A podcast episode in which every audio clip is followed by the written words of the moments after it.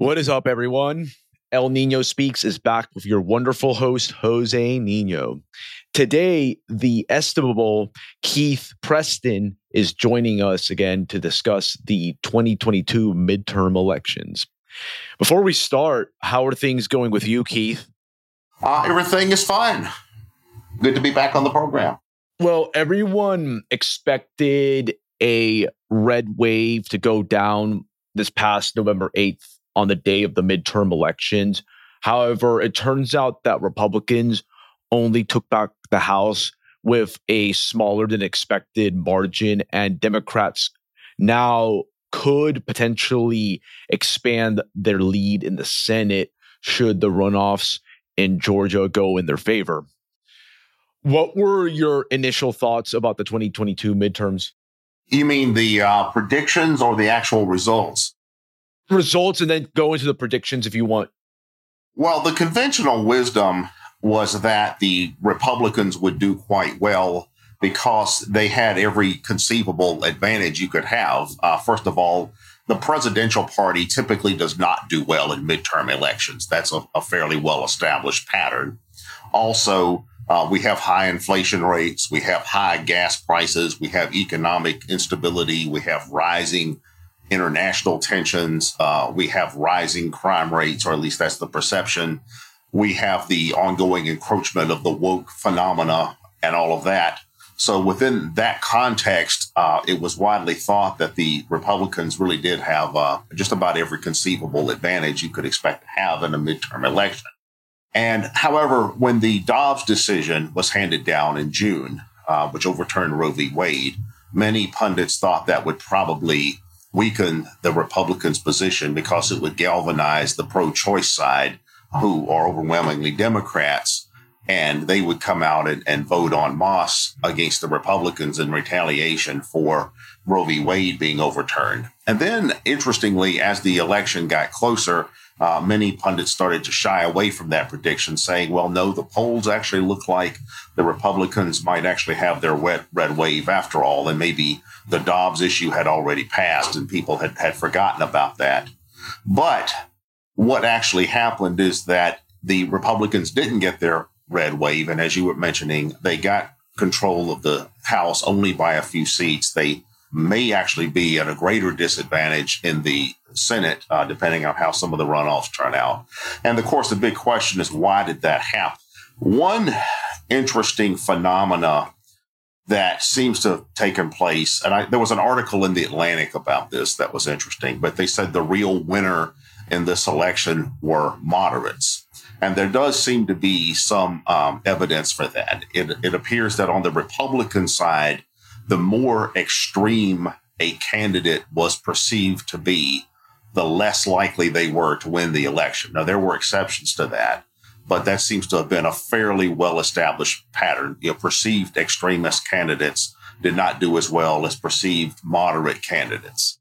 For example, Doug Mastriano in yeah, I was going to say in Pennsylvania, he lost to a guy who had a stroke during the campaign and can't talk anymore. Uh, so, yeah, that's one example. Also, the, I think there's still some disputes going on about the Kari Lake election in uh, Arizona, but it appears that she is not going to win that.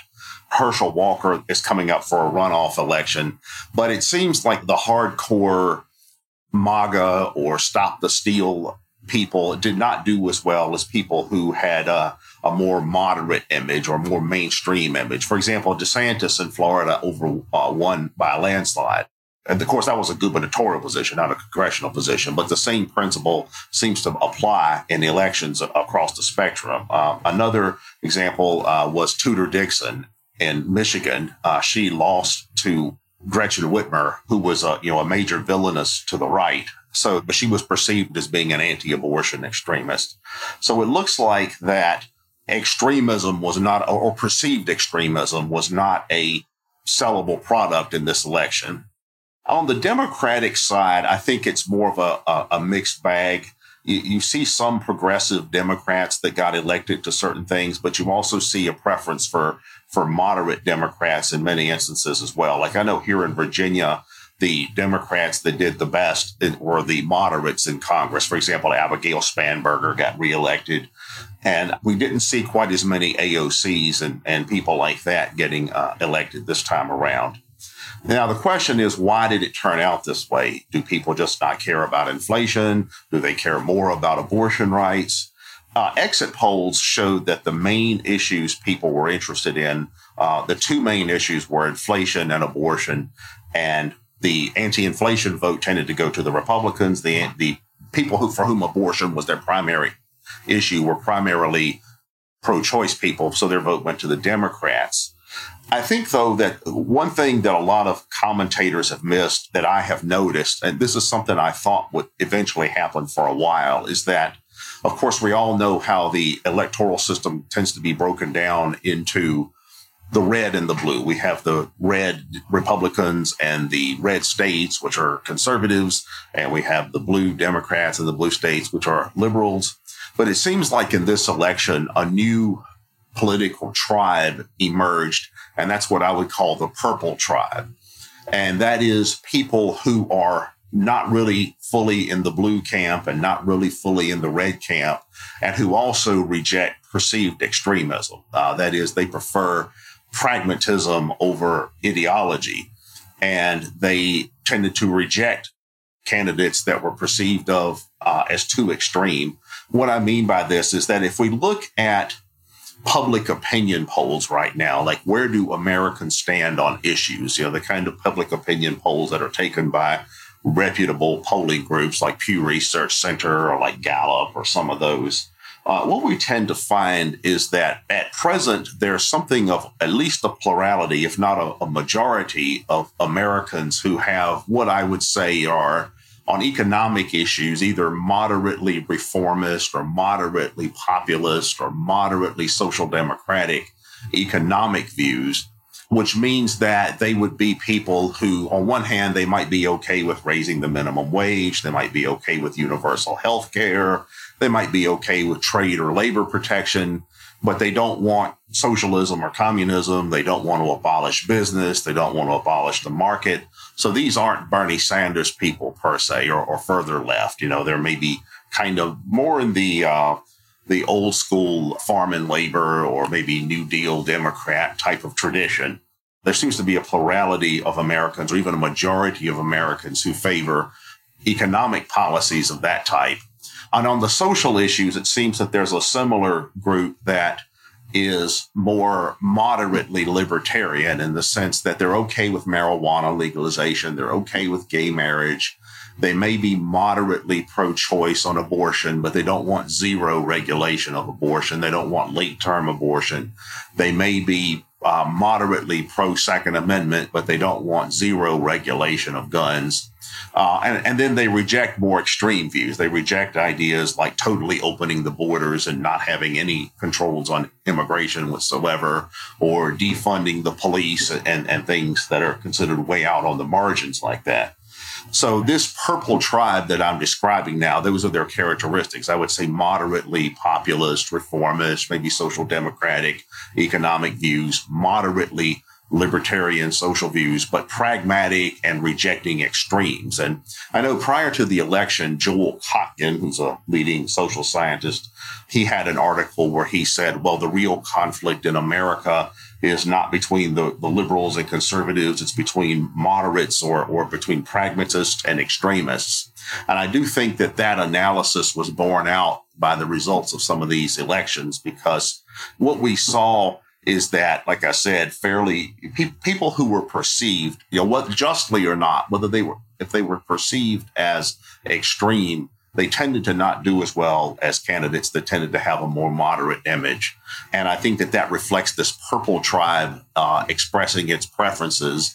You know, we saw that in the referendums, not in the electoral patterns for parties and candidates, but also in the referendums.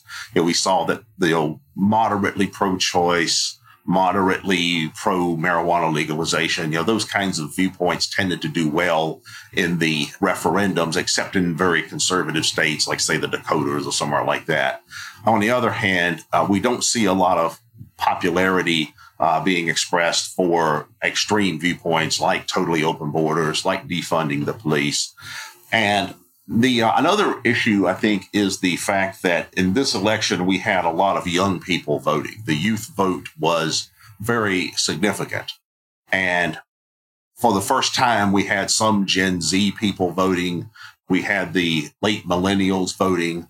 And public opinion polls show that people from that generation tend to have viewpoints that are fairly similar to those of what I call this nebulous purple tribe that, you know, has a fairly pragmatic outlook, doesn't like extremism, has a, you know, a moderately libertarian social outlook, a moderately reformist economic outlook. And I think that the youth vote really, I think, was very significant in many ways, particularly young women. Now, young women seem to come out in a unusually high uh, number, uh, probably over the abortion issue, but also because, you know, they, they represent the wider value uh, system of their own generation. So we're seeing something of a shift, I think, in U S politics. And it may be that this is the beginning of a uh, situation where the red and the blue are not entirely dominant, that there's going to be this purple middle that's going to increasingly be competitive as well. And then different, you know, parties are going to have to cater to that to some degree, which means in certain circumstances, they have, may have to moderate some of their policies or rhetoric or language or the candidates that were running and, and things of that nature. That's pretty interesting, the especially the case of Doug Mastriano, who ran against Josh Shapiro in Pennsylvania, because the guy was running like a, as a hardcore evangelical in a state where there's like hardly any constituency for that. Some of these candidates were bizarre. What do you think um, explains why somebody like Doctor Oz lost? Because he actually has like some pretty centrist positions compared to some of the Republican candidates. Well, in his case, I think the fact that he's not really from Pennsylvania had something to do with it, that he's actually from New Jersey. You know, I think he has a residence, you know, like a part-time residence in uh, in, in Pennsylvania. So he, he was claiming he's from Pennsylvania. I think that he came across to a lot of voters in Pennsylvania as something of an entertainment industry elitist. You know, they thought of him as this guy that sells quack, you know, medical cures on T V and things like that. Uh, you know, he, I think he had an image problem. In other words, you know, I, I think that he didn't seem genuine to a lot of people. He, he was viewed as, uh, to a lot of voters as just sort of a, an interloper, you know, somebody who's trying to capitalize on, on Trump's success, you know, somebody who looks at it like, okay, well, Trump was a T V personality and he got elected president. So now I'll run for the Senate and see what happens. And I, and I don't think people were very impressed by that. That's kind of my vague impression as well. Now, as far as winners of the twenty twenty-two midterms are concerned, you argue, for example, that it's this so-called purple tribe. And do you see any other people that you think won in this election as well? And who would you say were the biggest losers as well? The biggest losers seem to be the ones that really push the stop the steal line. You know, the ones who claim that the twenty twenty presidential election was stolen. I think that the candidates that ran with that being one of their primary issues did not seem to do very well at all. Uh, and I think a big reason for that is, number one, a lot of Americans just don't believe that. They don't think the election was stolen, or if it was, they don't care because they look at it like, well, it's over and done with. And Biden has already been the president for over two years and there's other things to worry about. So I, I just don't think that was a winning formula. That seemed to be an unpopular viewpoint, people running on that kind of platform. One thing that was interesting is that the anti-crime rhetoric of the Republicans, a lot of Republicans did not seem to be particularly successful either. And I think there are several reasons for that. One is that there's a lot of people that when they hear Republicans say they want to get tough on crime, well, what that means to them is no-knock raids, civil asset forfeiture, police brutality, mandatory minimums, you know, things that we had riots over just a couple of years ago. So I think that the, at the very least, the law and order, tough on crime perspective now has to share space in, in among popular opinion with uh, advocacy of criminal justice reform and, and things like that. Uh, also, the there, there statistically, there has been an increase in crime in the last few years. I don't know that a lot of people attribute that to leniency when it comes to criminals as much as just the impact of the pandemic and the related economic effects and social dislocations associated with that. Uh, also, the increases in crime have only occurred in select locations. They tend to have happened mostly in uh, larger cities, and, and you know, and so if you're not if you're not in an area where this is a, a primary area of concern, if you don't live in in say Philadelphia, or you don't live in Chicago, or you don't live in New York, you don't live in San Francisco, or you don't live in Seattle, it's it's not it's just not that big of an issue one way or the other. You know, it's not like the crime wave of the nineteen eighties. It's it's it's not really on that level. So Republican rhetoric on that issue seems to have failed. One thing that I think the Republicans did wrong was they ran a mostly negative campaign. In fact, I think that was Mitch McConnell's original strategy. His original strategy back early this year before the Dobbs decision was, we're not going to run on any policies or issues. We're just going to attack the Democrats. You know, we're just going to say, look at what they've done. You know, we've got the worst inflation of forty years. Crime rates are going up. We've got rising international tensions with the, the Russian invasion of Ukraine. We've got uh, high gas prices and, and all of these other problems. You know, we've got this woke stuff encroaching into schools or, or whatever. So I think the Republicans, a lot of them ran on a purely negative campaign. We don't like the Democrats, but they didn't really have any alternative vision. They didn't really explain what it is they plan to do to address any of these problems. Meanwhile, interestingly, the Democrats seem to, at least in the last few months or even weeks leading up to the election, they seem to be more successful at putting together a positive program, or at least positive, you know, d- depending on the audience you're trying to reach, in the sense that Biden came out with his student loan debt forgiveness thing. So, of course, that motivated younger people to come out and vote for that. Biden said he was going to grant amnesty to marijuana offenders. So, you know, that side, you know, people for whom that's an issue, that they came out to vote for that. And, and there was a number of other things like that, a number of uh, bit, bits of legislation that the uh, Democrats were successful in passing in Congress. So I think the Democrats were able to present a better image of being the group that can actually get legislation passed or actually has a plan for addressing particular issues, whereas the Republicans tended to be more negative. They tended to be like, you know, why do you want to vote for the Democrats? We have the worst inflation since Jimmy Carter. You know, that that kind of a that kind of a line, which just does it doesn't seem to sell. Uh, I think possibly a reason for that is that a lot of Americans may just be burnt out on negativity. Uh, you know, given the uh, impact of the of the pandemic, given the riots of twenty twenty, given January sixth, given the entrenchment of the culture war between the red and the blue. Uh, like I said, you know, we've got this purple tribe that I think is emerging. And one of the characteristics of the purple tribe is, you know, they're just over all this negativity. They're, you know, so they look at it like who has a positive program, who who has actually gotten something done lately.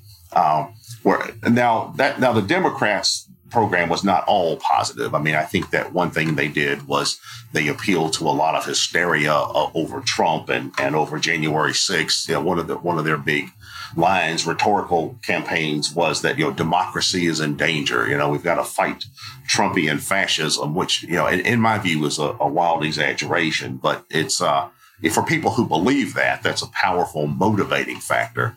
Uh, so I think they did manage to get some people to come out on uh, on the basis of that rhetoric as well. I think, you know, whatever one thinks about January sixth and then the January sixth committee and all that, well, the Democrats in collusion with the media have been successful, I think, partially at hammering away at the Republicans and presenting them as fascists and dangerous to democracy or whatever. And in part, that's probably why some of the Republican candidates who were perceived of as being more extreme did lose in their bid. I don't think that was the only reason they lost, but I think that uh, that probably did play a role. Are there any other issues that you believe the Republicans campaigned on that blew up in their face in this midterm? And also, I would add another question to that as well. Do you think that Republicans that continue to rail against marijuana legalization are shooting themselves in the foot as well? Yeah, Well, I definitely think that by opposing marijuana legalization, they're shooting themselves in the foot. I mean, the evidence shows that something like seventy percent of Americans now are in favor of marijuana legalization. And taking this kind of, uh, you know, defend the drug war to the death type of stance that some, not all, but some Republicans take, I, I think is self-defeating electorally. Uh, although it may be that there's among their particular constituencies, I mean, among the, say, the hardcore evangelicals or among older people, say, may, maybe that is a sellable line, but it's not marketable to the general public. No. So that may be a liability. You know, most marijuana reform referendums, for example, that are done by popular vote pass. They didn't pass in a few deep red states this time. They didn't pass in the Dakotas and Arkansas and places like that. Although I think that may change over time as well. But yeah, I think being so intransigent on that issue, I think is a liability for the Republicans for the most part, at least outside of certain localities. But beyond that, though, you know, the, the traditional Republican line ever since the Reagan era has been this uh, fusionist viewpoint, which is they're hawkish on foreign policy, uh, tax cuts and deregulation on economic issues, and social conservatism. And Trump kind of exploded that in a way by veering back to, you know, more of a an old old right type of position where the Republicans were more tra- into trade protectionism and less socially conservative, but more big on immigration restriction and also more isolationist on foreign policy. Although Trump hasn't really towed that line to the limit. I mean, he's kind of vacillated on, on quite a few things. I mean, most of the time, Trump pretty much governed like a normal Republican. So there is that issue. But I just don't think that the traditional Republican positions are that popular in today's world. For instance, when it comes to economic issues, right now, the idea that, well, what's really wrong with the world is that corporations pay too much taxes and, and business is too tightly regulated. You know, that's not really a sellable product when you see companies like, say, Amazon and, and Facebook and, and, and all these tech uh, conglomerates. You see that they have almost unlimited power and, and Jeff Bezos pays practically no taxes. You know, it's uh, You know, the, you know, the idea that like, you know, somebody like Jeff Bezos is being oppressed by taxes and government regulation is just not something that people take seriously. Also, social conservatism is becoming less popular. For example, we see that church attendance is declining. Religiosity, overt religiosity is declining, particularly among younger people. You know, more people are, are becoming more, I guess you could say, liberal in their, or at least libertarian in a lot of their social views about a wide cross-section of things, you know, gay marriage, interracial marriage, interreligious marriage, in ways that we didn't always find in, in past times. And then on foreign policy, the interesting thing there is that the Republicans have managed to out-hawk the Democrats. I mean, I mean, nowadays, if you're, a, if you're a, say, a, a Russia-Ukraine hawk, you need to be a Democrat. So the traditional uh, Republican image of being the ones who are strong on national security, I, I don't think that really worked for them very well either. And all, even on the crime issue, uh, even on the crime issue, I mean, Biden uh, gave a speech a while back where he was saying, you know, forget this defund the police nonsense. We've got to fund the police. You know, he t- took a law and order Democrat viewpoint. So it was kind of hard for the Republicans to seriously out- outflank that as well. You know, one, one thing the Republican side likes to make a big to-do about when it comes to the crime issue are these progressive prosecutors. Like in some localities, you have these individuals who are fairly leftward-leaning, uh, who've been elected district attorney, and then they will implement policies like eliminating cash bail or not prosecuting low-level offenses or, or in some cases, seemingly fairly serious offenses. But uh if you're not a resident of those localities, it, it doesn't really matter that much to you. People for whom crime, you know, being tough on crime is their primary issue are, are usually Republicans anyway. And people who are more on the middle, uh, I don't know that they think that, say, what Larry Krasner does in Philadelphia or what Chesa Boudin was doing in the Bay Area or what Alvin Bragg is doing in New York or what Kim Fox is doing in Chicago, I don't think that that's something they see as being their problem, as long as they don't live in those places. And most of those places are majority Democratic anyway. And D As, whether you like their policies or not, are elected officials. They're locally elected officials, so they can always be voted out if they go too far in any particular direction. So I don't. I, for a lot of reasons, I think the Republicans failed when they when they uh, tried to work the crime issue. It didn't seem to fly very well. Yeah, I'm getting the impression that Republicans are, if they continue this way, they will become a de facto regional party, if you will, and that does not augur well for them, because when you when you factor in like the changing non-white voter demographics and the way white college educated voters are quickly drifting to the Democratic aisle, do you see the G O P gradually becoming less powerful at the national level and just being relegated to regional party status at best? Well, I've gone back and forth on that. Uh, for a long time, I held to the view that was developed back in the early two thousands by um, uh, John Judis and uh, Rye Texiera. Uh, they wrote a book, a well-known book called uh, The Emerging Democratic Majority. And their argument was that as American society continues to diversify demographically, as we experience cultural and generational change, as economic and technological changes impact society, that all of those trends tend to favor the Democrats. Uh, and that book, I think, was published in two thousand four, and the Obama Uh, elections, you know, the two Obama elections seem to vindicate that a bit. Uh, Rick Perlstein actually wrote a, an article for The Nation uh, some years ago, uh, arguing against their, their thesis, saying that over time, it's quite possible that the Republicans could absorb Uh, a greater number of people from people from population groups that are now considered minorities. And the prototype or precedent that he cited for that was white ethnics. Uh, you know, there was a time in American history where Italians, Irish, Poles, Czechs, uh, at one point even Germans were considered uh, a, a non-white, or they were considered a, a minority. Uh, and that's not really the case. And the more assimilated some of those uh nationalities have become in mainstream American society, the more you started to see uh, some of them voting Republican in large number. In fact, they uh, the, what they call, sociologists used to call these the white ethnics. Uh, and they were a big part of the Nixon uh, uh, base. They were a big part of the Reagan coalition.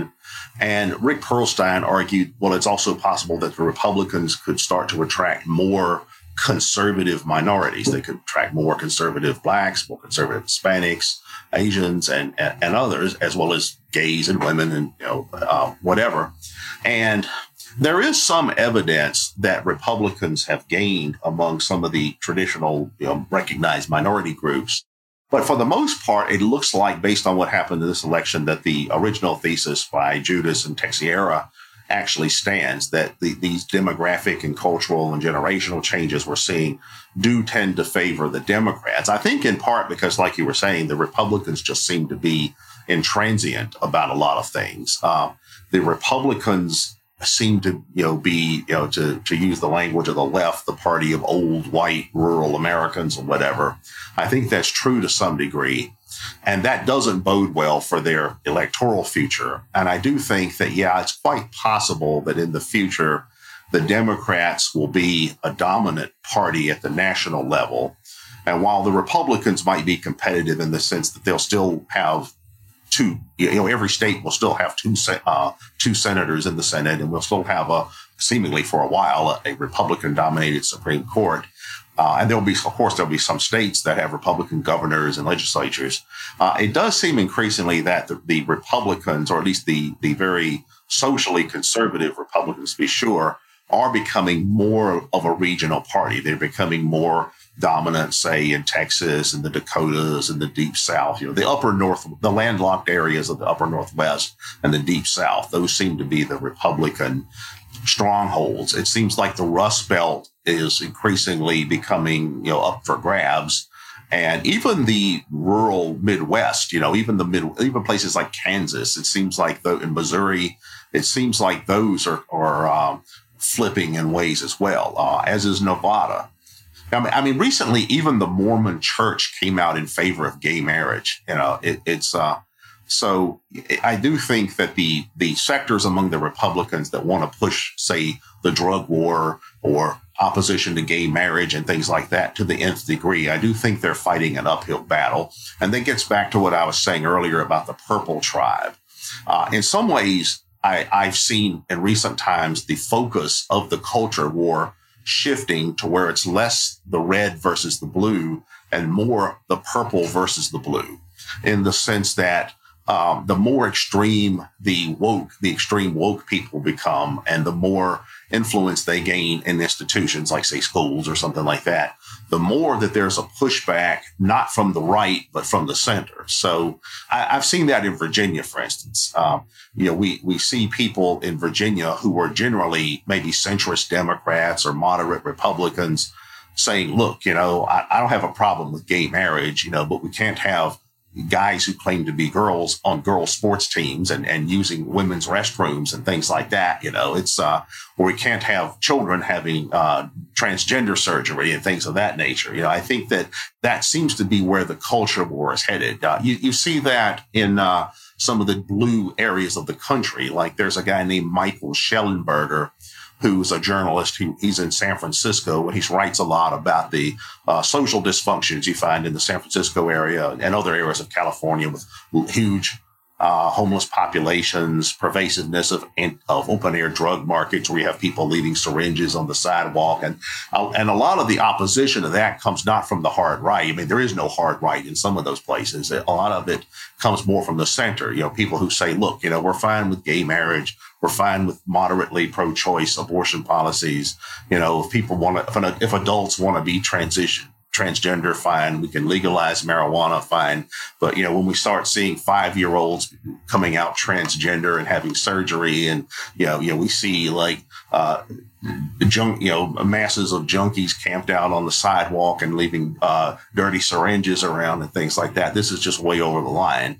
So I, that seems to be a, a, a where the focus of the culture war in terms of how it's shifting. It's shifting more to the purple versus the blue, I think, with the uh, with the red still being present, obviously. But I do think that the red seems to become more of a regional phenomena over time, you know, and of course the blue seems to become more extreme over time in the institutions and enclaves where it's dominant. And that leaves the purple who, who say, well, no, we're not right-wing Republicans, but, you know, we're not into this hyper-woke stuff either. That kind of reminds me of that Harper's letter or whatever that David Frum and a number of other notable liberal figures wrote against like cancel culture. I think that dynamic is going to be interesting because I do believe that wokeism is going to get some pushback from certain factions of the American ruling class. Yeah, well, we're already seeing that to some degree. I mean, we see uh, Elon Musk buying out Twitter, for example. So, yeah. Well, that letter that you're talking about was signed by not only people like David Frum, who were neocons, but also Noam Chomsky. He's, he's like the leading uh, intellectual of the left. So, uh, yeah, I, I've seen more and more of that on the left lately. I've I've seen a lot of left factions splinter into woke and anti-woke, or, you know, like moderate woke and extreme woke and that kind of thing. So it does seem to be causing a lot of conflict on the left. And uh, but I think even more importantly, The, the center, a lot of the center is very opposed to a lot of the excesses they see coming from the woke crowd as well. You know, for instance, you know, a lot, a lot of parents, you know, who are, say, moderate Democrats, they're not going to be that enamored of, you know, their daughters being on wrestling teams with guys, you know, where they're, they're, they're fighting guys in wrestling matches or something like that, you know, or, or racing guys on track teams, or, or sharing uh, dressing rooms and shower rooms with guys. You know, I mean, a lot of parents would be concerned about, say, safety issues or fairness in sports competitions and things like that. And again, you know, some of the issues you see now with uh, the transgender uh, treatment for Uh, minors, I think that that's that's a real controversy as well. In fact, it seems to almost be eclipsing the the abortion controversy. You know, it's almost like that's even become more of a hot button issue than abortion in spite of the Dobbs decision. Uh, so it's, uh, yeah, I, I do I do think there's a pushback from the center against the woke crowd as well. Now, for the topic of political polarization, it seems to some degree that it is baked into the cake. Outside of a handful of gubernatorial races, people don't really ticket split anymore. Is polarization ingrained in the American body politic these days? Yeah, I think that one issue there is that politics have become increasingly national and the parties have become increasingly ideologically uniform. Like when I was younger, when I first started following politics in the seventies and eighties, in both parties, you had liberals, conservatives, and moderates. You know, in the Democratic Party, for example, in the seventies and eighties, you had everything from unreconstructed Southern segregationists who supported guys like George Wallace all the way over to liberal McGovernites who were practically pacifists or uh, new leftists. And the Republicans were like that as well. You you had, you know, your John Birch Society type Republicans, and then you had your very liberal, you know, John Anderson type Republicans. So you don't find that anymore. You know, you, you they t- Republicans and Democrats both tend to be more party line oriented, and that plays out at both the national and local level. You know, it's um, and when people vote, it's almost like they're voting with their tribe or their religion or something. Like if you look at how an election works in a country like, um, I don't know, Iraq, for example, there the Sunni are going to vote for Sunni, the Shia are going to vote for Shia, the Kurds are going to vote for Kurds, and they're going to vote for people from their own clan or tribe or whatever within each of those frameworks. And that's just how it works. I mean, I remember back when the Iraq War started back in two thousand three, you know, I, I knew Republicans or pro-neocons or whatever who said that, uh, uh, you know, isn't this great? We're bringing democracy to Iraq. And I said, well, if you have democracy in Iraq, you're going to get a, a Shia government that's going to be pro-Iranian. And that's exactly what happened.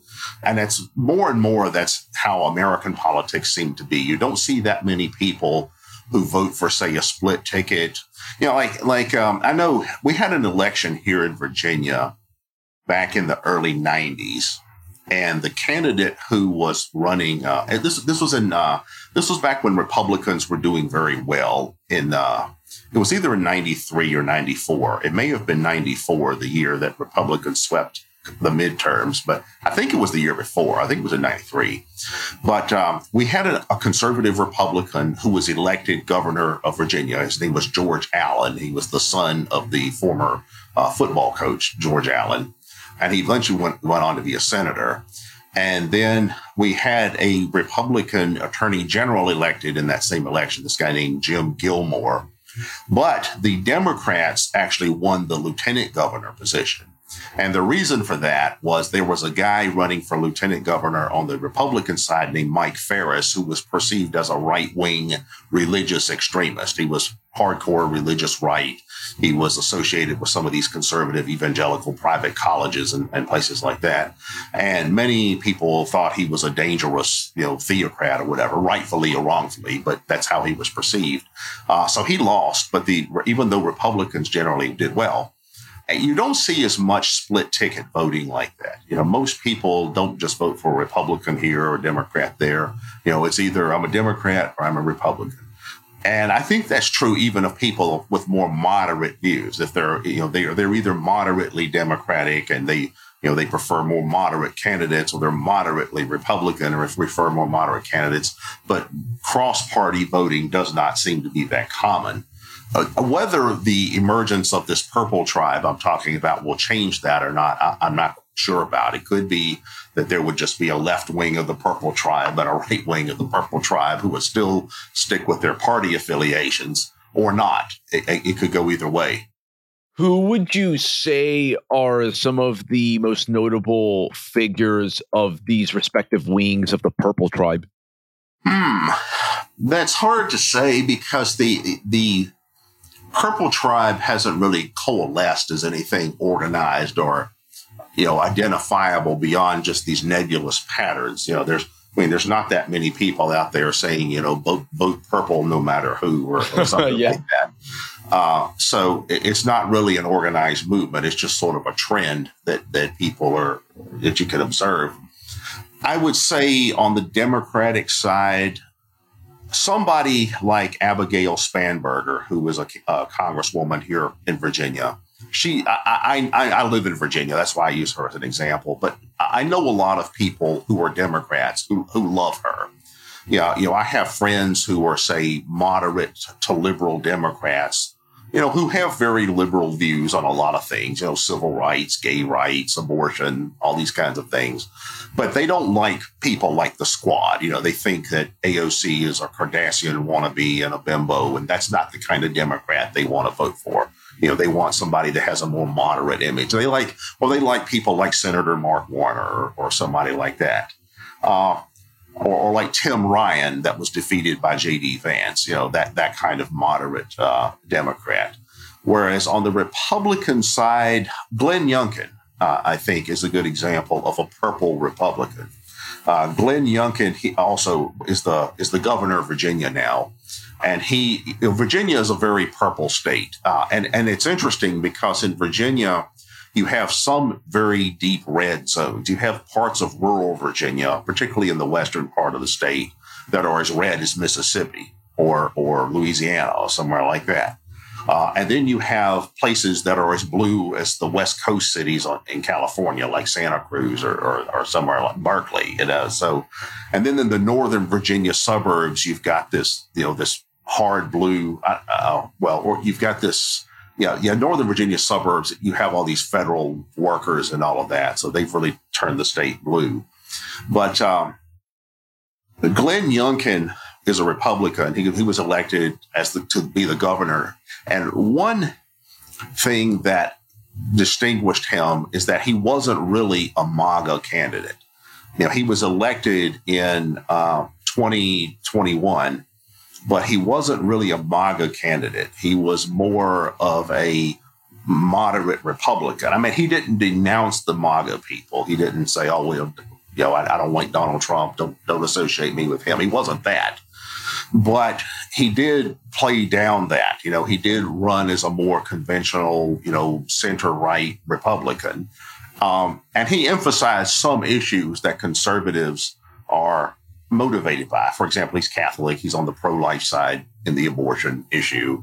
Uh, but one thing he made an issue of was parents' rights when it comes to education, because we've had a lot of issues with, you know, parents being concerned about the school curriculums becoming excessively woke and teaching critically race, critical race theory and gender ideology and all this kind of stuff.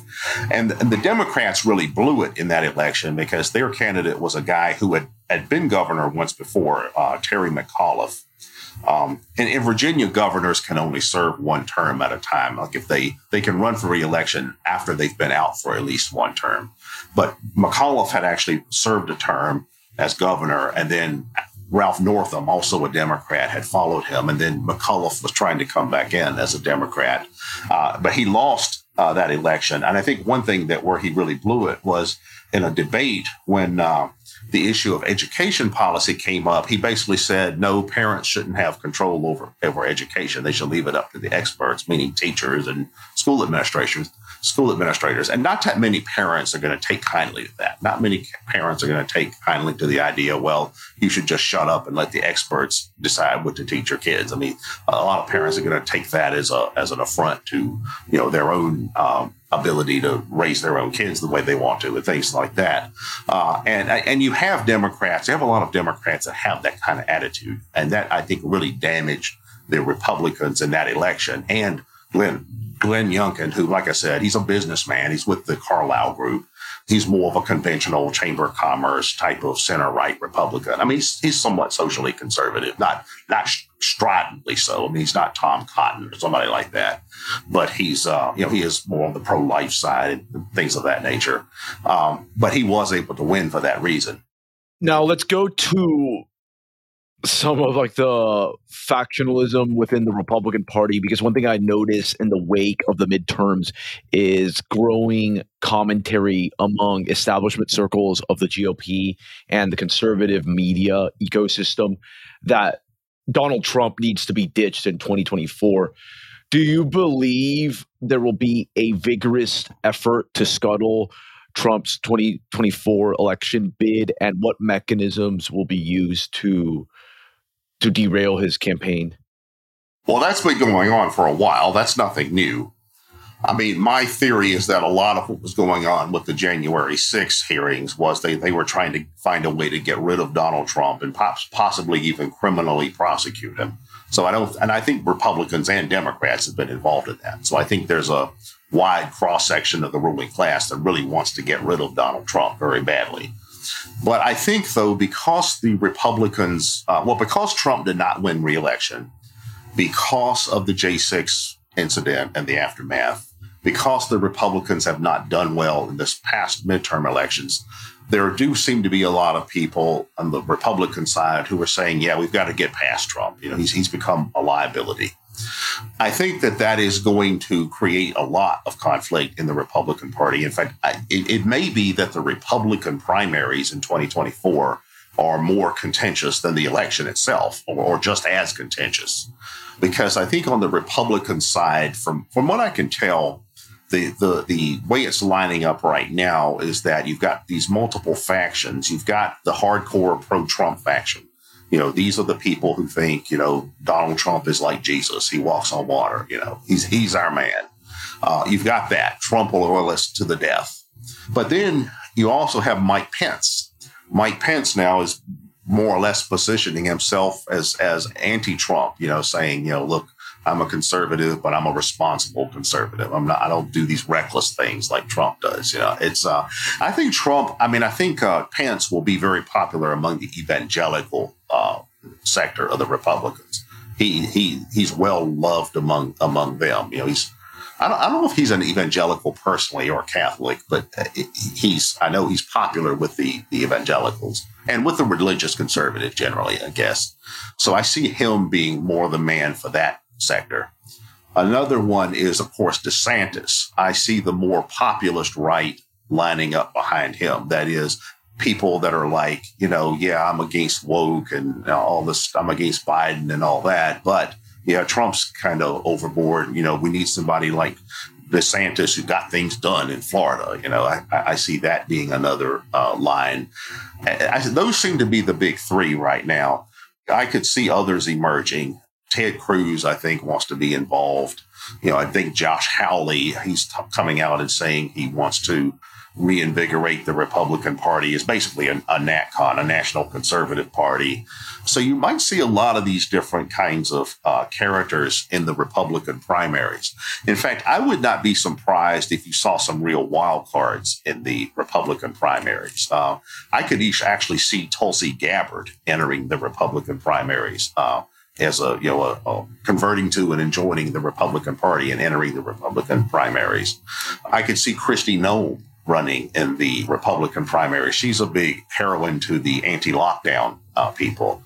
So, yeah, there's going to be uh, some interesting conflicts going on within the Republican Party. And I think the, the Democrats are anticipating that. They're hoping that the Republicans are going to cannibalize each other and that the, the Democrats are going to win by default because the Republicans are so disorganized and chaotic. Although that leaves them with the question of, well, who's going to be their guy? You know, is is is eighty something, you know, President Alzheimer going to be the na- you know going to run for reelection or not? You know, and and if he if not him, who? You know, is it going to be Kamala Harris? Is it going to be Pete Buttigieg? You know, they're more unpopular than than Biden, so they don't have a lot going on their side either. Oh no, interesting stuff all around. Now, doubling down on the DeSantis versus Trump rivalry that's emerging, there's clearly a interesting array of actors converging around DeSantis that span like the range of conservatism inc flunkies to your typical neocons. And to me, it's becoming clear that DeSantis is their potential vehicle for getting back into prominence.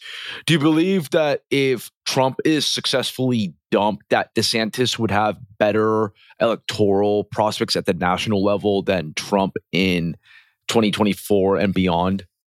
Yeah, right now, polls actually show that DeSantis is veering ahead of Trump in terms of popularity among Republicans. And I think that the reason why is DeSantis is much better at projecting an image of competence than Trump. Uh, you know, DeSantis is somebody who can say, look, in, in my state, I got policies done. I got this bill passed. I got that bill passed. I, interact, I enacted this policy. Trump is more famous for making speeches and tweets and, and things like that. And there's an audience for that. There, there's an audience that loves that. But I, I don't know that there's a whole lot of people increasingly who think that's really the, the most competent model of governance. And I think DeSantis has an advantage in the sense of being able to say, hey, I'm the competent Trump. You know, yeah, I, I have a lot of the same views, a lot of the same values as, as, as Trump, but I can actually get the job done without creating all these distractions by creating chaos on the internet or inciting a riot at the Capitol or whatever. So that's a, that's a very shrewd angle for, for DeSantis to take. Do you think that DeSantis could cobble together the same coalition that Trump was able to do uh, do so like in twenty sixteen and replicate that like in twenty twenty-four or any other hypothetical election in the future? I think he could. I don't think he's going to de- uh, attract the kind of loyalists to him personally that Trump was able to do. I mean, Trump was almost like a rock star. You know, he had uh, these diehard fans who would, you know, jump off a roof for him or something. DeSantis doesn't have that kind of following. But I do think he makes up for that by having an image of being, you know, less over the top and and more competent and able to get things done. And I think that that's going to be more appealing to more, you know, moderate conservatives, conservatism, Incorporated, that that crowd. But DeSantis is is populist right-leaning enough. He can lean into the populist sector as well. What the question, I think, though, is whether that's sellable on a national level, uh, whether they can win a national election with that. I wouldn't count it. I wouldn't rule it out, but I, I don't I don't know that it's necessarily a winning formula.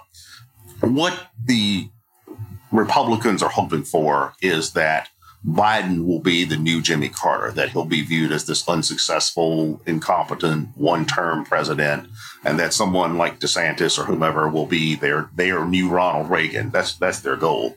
Just like you have progressive Democrats that want a new F D R. But um, I, I think the, the big question is whether that is sellable within the context of American culture as it is today, as opposed to nineteen eighty. That I'm not quite as sure about. I think that whoever runs for president successfully in twenty twenty-four is going to have to get a lot of votes from this purple tribe that I'm talking about, which means they can't just play to their base of their party per se. They have to reach out into to the middle as well. You have a lot of people now who are moderates, independents, swing voters who are saying, hey, what about what about us? Yeah, that makes sense. Absolutely. They can't really just focus on internet like issues that are very niche in nature. You're going to have to like talk to people about relevant stuff if you want to maintain political relevancy. Now, on one final note, foreign policy, that's like something that I'm definitely really into. And I've long argued that D C is a virtual uniparty on that front, save for like a handful of reps who challenge the U S's imperial ambitions. Do you believe these midterms represent more of the same when it comes to foreign policy, or were there any new elected officials that could potentially stir the pot? Uh, I didn't see that foreign policy played a very significant role in this election. I, I think that Americans, for the most part, just don't care about foreign policy. Uh, and, you know, unless they're worried about getting personally drafted into a war like in Vietnam, or unless they're worried about being personally killed in a terrorist attack like after nine eleven, barring something like that, I think it's, foreign policy is just not that important to most Americans. So I didn't really see foreign policy playing a big role in this election. And I think you're right. The, the two parties more or less have the same view, certainly the leadership of the parties. you know, the leadership of the Republican Party, the leadership of the Democratic Party have basically the same foreign policy views. Uh, I mean, there might be differences as far as some of the nuances. Uh, the Iran nuclear deal, for example, seems to be a, a genuine issue of contention between the parties. But for the most part, you know, you, you might have people on the Democratic side, like some of these squad people like Ilhan Omar or Rashida Tlaib, or you have a few people on the Republican side, Rand Paul, kind of, sort of, uh, Thomas Massey, Marjorie Taylor Greene, you know, a few others perhaps, who are more non-interventionist or something like that uh, in their foreign policy views. But I, I don't know that there's much dissent at all on foreign policy, um, which is unfortunate because the situation with uh, Ukraine and Russia is serious. I mean, we're talking about uh, a, uh, an indirect war that's going on between the United States and Russia, two, two nuclear-armed powers. Yeah, so, so it is a very serious matter. But I, I think a lot of people just aren't conscious of that or aren't, aren't aware of that. You know, if it's not something that immediately impacts them in their daily life, or, you know, where they, at least they don't see it as impacting them in their daily life, they're just not that worried about it.